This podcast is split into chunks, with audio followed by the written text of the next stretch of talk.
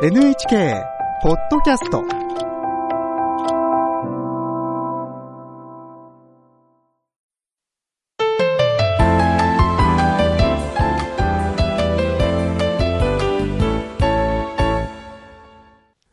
健康ライフテーマは中高年の心と体を守るです。早稲田大学名誉教授の竹中浩二さんに伺います。竹中さんは健康心理学がご専門で働く人のメンタル不調とその予防策について研究されています竹中さんよろしくお願いしますよろしくお願いします。今日のテーマは人生の転機に気をつけることです。まあ、私の周りにもあの退職や再就職する人がいます。こうした時期はメンタルヘルスに気をつけた方がいいんでしょうか？はい。中高年には、昇進、移動、転勤、さらには退職、再就職などの人生の転機が必ずあります。一見、他の人から見たらいいことのように見える転機も、うつや不安などの精神疾患につながることがあります。これ本来はいいことなのに、メンタルヘルスに変調を起こし、うつや不安などの精神疾患などにつながってしまう。これはどうしてなんですか？メンタルヘルス不調を導く原因が大きく3つあります。一つ目は、仕事量、仕事内容が変わることです。昇進、移動、転勤などでは仕事量も増え、これまでやってきた仕事内容も変わるために、ストレスが増加したり、今までとは種類が違うストレスに脅かされることになります。二つ目の原因は何でしょうか？二つ目は、相談相手がいないことです。こうした人生の転機には相談したり、相談と言わないまでも、ただ話を聞いてもらえる人物の存在は欠かせません。誰にも相談できないと職場で孤立が深まり、不安が高まっていきます。普段から相談相手を決めておくことも重要なことです。そうしますと原因になるのは職場だけに限ることなんでしょうか？いえ、三つ目として、家庭内の問題があります。こうした人生の転機では、家庭内の出来事もストレスを増加させることにつながります。例えば、夫や妻、子供、パートナーの問題もストレスにつながります。介護などがあればなおさらです。仕事と家庭、両方の負担がのしかかってくることもあります。うん。まあそのようなことは、あの、人生の転機にはつきものだと思います。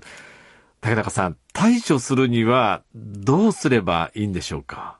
メンタルヘルスの問題は単純にこれこれこういうことをしておけば大丈夫なんていうことはありません。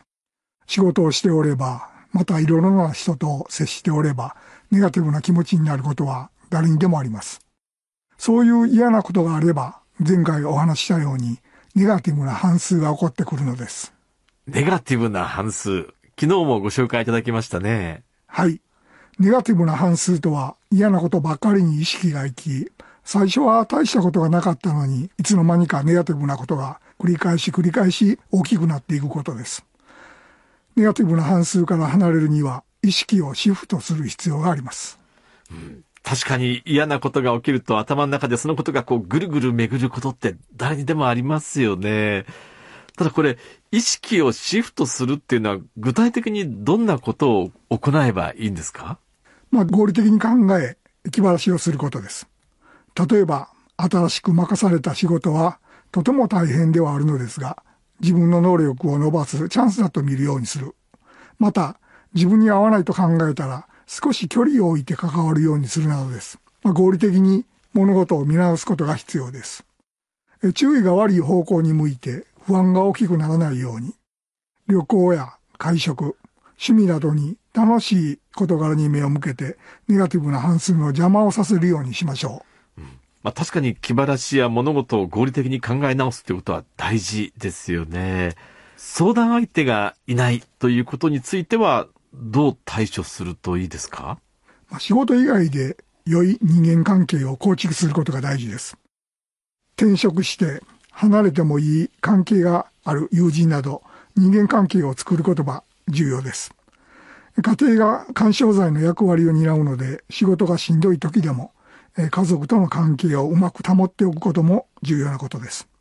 仕事と家族の行事の折り合いをつけて、えー、うまく生活することが大事です。うんその他重要なことはありますか？はい。緊張を解く、体を動かすことを意識して行うようにしましょう。心身ともにストレスを抱えた場合、うつ気分や焦燥感など心の反応が現れます。緊張によって睡眠不足や内臓の違和感などの体の反応が現れます。このようなストレス反応を抑える方法として、緊張を鎮めるリラクセーションがあります。もう一つ、逆に体を積極的に動かすこと。運動やスポーツでなくても、ストレッチや散歩などをして、過剰なストレス反応を気体のように消化させてしまうのです。このリラクセーションと運動については次回詳しくご紹介したいと思います。ただ、竹中さん、この人生の転機、あの、些細なことでも気になってつまずいてしまうっていうことありますよね。はい。まあ、こうした時は小さな乗り越えが大事です。今日は会社に行くことができた。えー、簡単な企画書がまずは書けた。まあ、こういう経験を積み重ねることで自信が生まれます。大きなことでなくても乗り越えることができたという実感は次の行動に良い影響を与えます。では最後に今日のポイントをお願いします。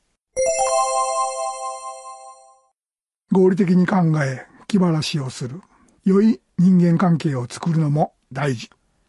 早稲田大学名誉教授の竹中浩二さんに伺いました。竹中さん、今朝はどうもありがとうございました。ありがとうございました。次回は、リラクセーションと運動の習慣化です。